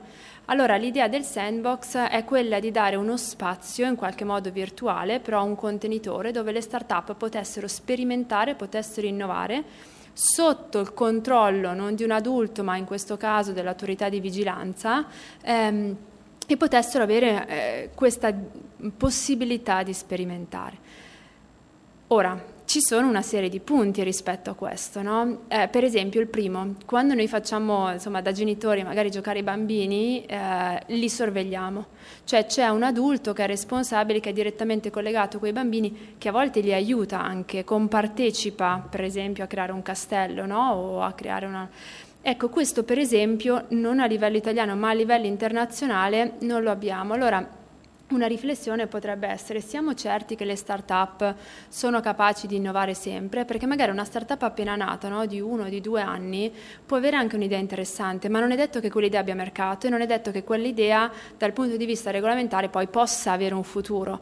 Allora è vero, farle sperimentare è sicuramente una buona idea, no? gli diamo una possibilità in più, però perché non pensare a un tutor eh, così come un genitore? No? E allora un'idea, poi lasceremo la parola ai colleghi lato banche, perché non pensare magari a dei tutor che arrivano dall'industria finanziaria, che si mettono a disposizione per eh, diciamo, condividere la loro esperienza con le diverse start-up, ognuno per la materia che gli compete. Qui Parlamento. Avete ascoltato Zoom, il drive time in mezzo ai fatti.